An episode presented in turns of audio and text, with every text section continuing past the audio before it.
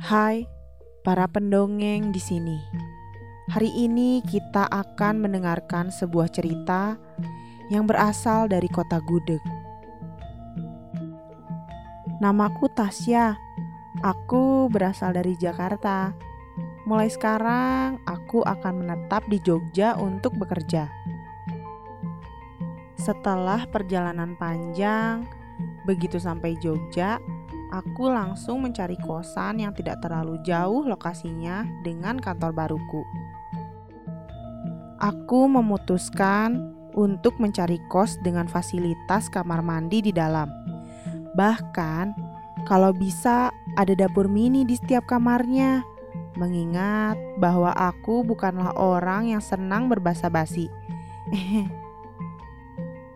Dan benar saja, selama hari-hari berikutnya, rutinitasku hanya bangun, mandi, menjemur handuk, kerja, pulang, dan masuk kamar. Aku bahkan tidak perlu repot-repot berkenalan dengan penghuni kamar sebelah.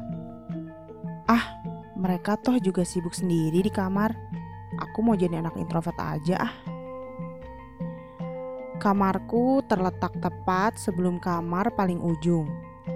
Total ada 10 kamar di sini. Terdiri dari lima kamar yang saling berhadapan di sebuah lorong. Kamar di sebelahku selalu ramai dan pintunya sering terbuka sewaktu aku pulang kerja.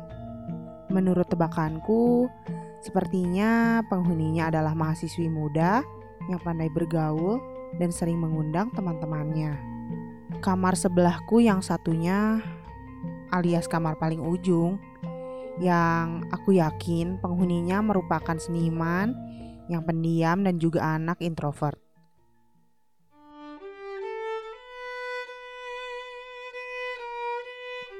Karena sering kali saat pulang kerja di malam hari hingga tengah malam, aku mendengar alunan biola dari kamar tersebut. Diikuti dengan suara nyanyian perempuan yang merdu.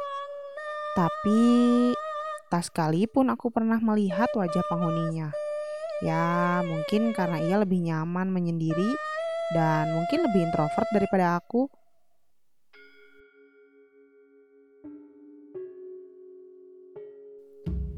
Waktu itu, suara biola ini terdengar lagi malam hari, di malam ketujuhku di kosan, seingatku. Itu merupakan pertama kalinya aku mendengar suara biola. Awalnya aku merasa sangat terganggu karena ingin tidur dengan tenang. Namun, alunan yang merdu dan suara yang menenangkan lama-lama membuatku tertidur juga. Anehnya, Sebelum jatuh tertidur, aku sering mendapat suara ketukan di pintu kamarku. Agak bingung karena seharusnya tidak ada yang mengenaliku kan. Aku pun membuka pintu dan tidak mendapati siapa-siapa di sana. Hal ini terjadi berulang setiap kali suara biola terdengar. Sebelum suaranya menghilang saat aku membuka pintu kamarku. Tapi akan terdengar lagi saat aku kembali merebahkan diri di atas kasur. Siapa sih yang iseng ngetuk-ngetuk kamar gak jelas? Aku jadi agak merinding dan ketakutan. Tapi berusaha meyakinkan diri bahwa mungkin saja suara ketukan tadi hanya halusinasiku semata. Suatu hari saat akan berangkat bekerja, aku melihat si mahasiswi muda berdiri di tempat parkir kosanku. Rupanya sama sepertiku. Ia sedang menunggu ojek online yang sedang ia pesan. Ojeknya jauh nih, agak lama aku nunggunya.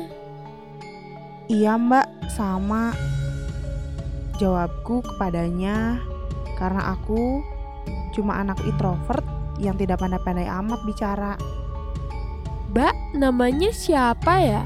Aku belum kenal malah. Tasya. Kalau kamu? Dita, Mbak. Kalau Mbak kuliah atau kerja ya? Uh, saya udah kerja sih.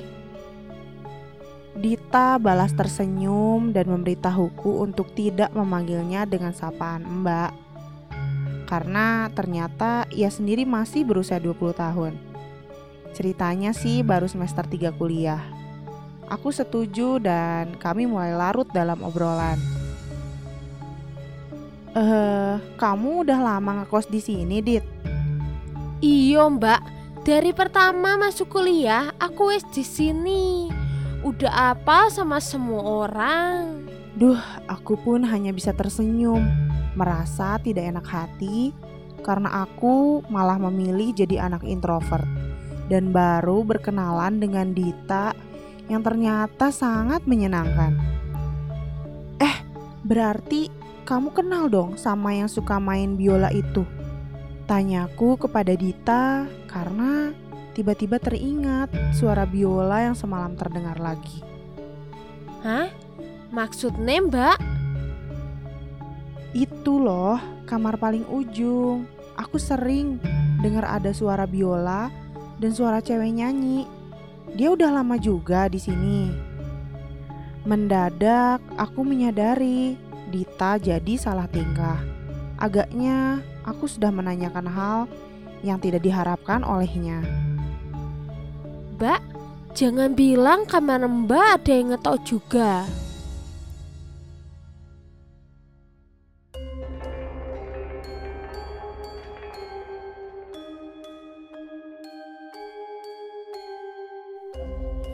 Akhirnya Dita menarik tanganku untuk agak menjauh dari kosan kami. Dan aku pun mulai diliputi oleh rasa cemas dan takut.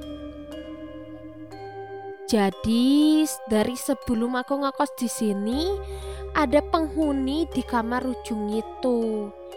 Jenengen Mbak Rianti asli Klaten. Dia pinter main biola loh Mbak, mahasiswa jurusan seni musik. Kebetulan satu kampus sama aku. Waktu itu Mbak, Mbak Rianti itu pulang kampung dipaksa pulang sama mboknya. Gosipnya, Barianti hamil oleh pacarnya loh mbak. Tapi di perjalanan menuju kampungnya, Barianti itu kecelakaan mobil loh mbak, meninggal dunia. Aku terdiam mendengar cerita Dita dan jadi sedikit merinding kamar Barianti udah dikosongin sejak lama. Tapi kadang masih ada suara biola kedenger dari kamar. Biasanya targetnya anak-anak baru. Kadang sampai ketok-ketok pintu loh mbak. Pernah ada yang isi kamarnya juga. Tapi baru seminggu wes pamit pergi. Katane selalu diganggu penampakan Barianti ini. Nah, makanya kamarnya tuh tidak pernah ada yang isi. Aku benar-benar merinding kali ini. Bermaksud jadi anak introvert yang tidak terlalu banyak interaksi dengan yang lain. Eh, malah diganggu oleh penghuni kamar kosong.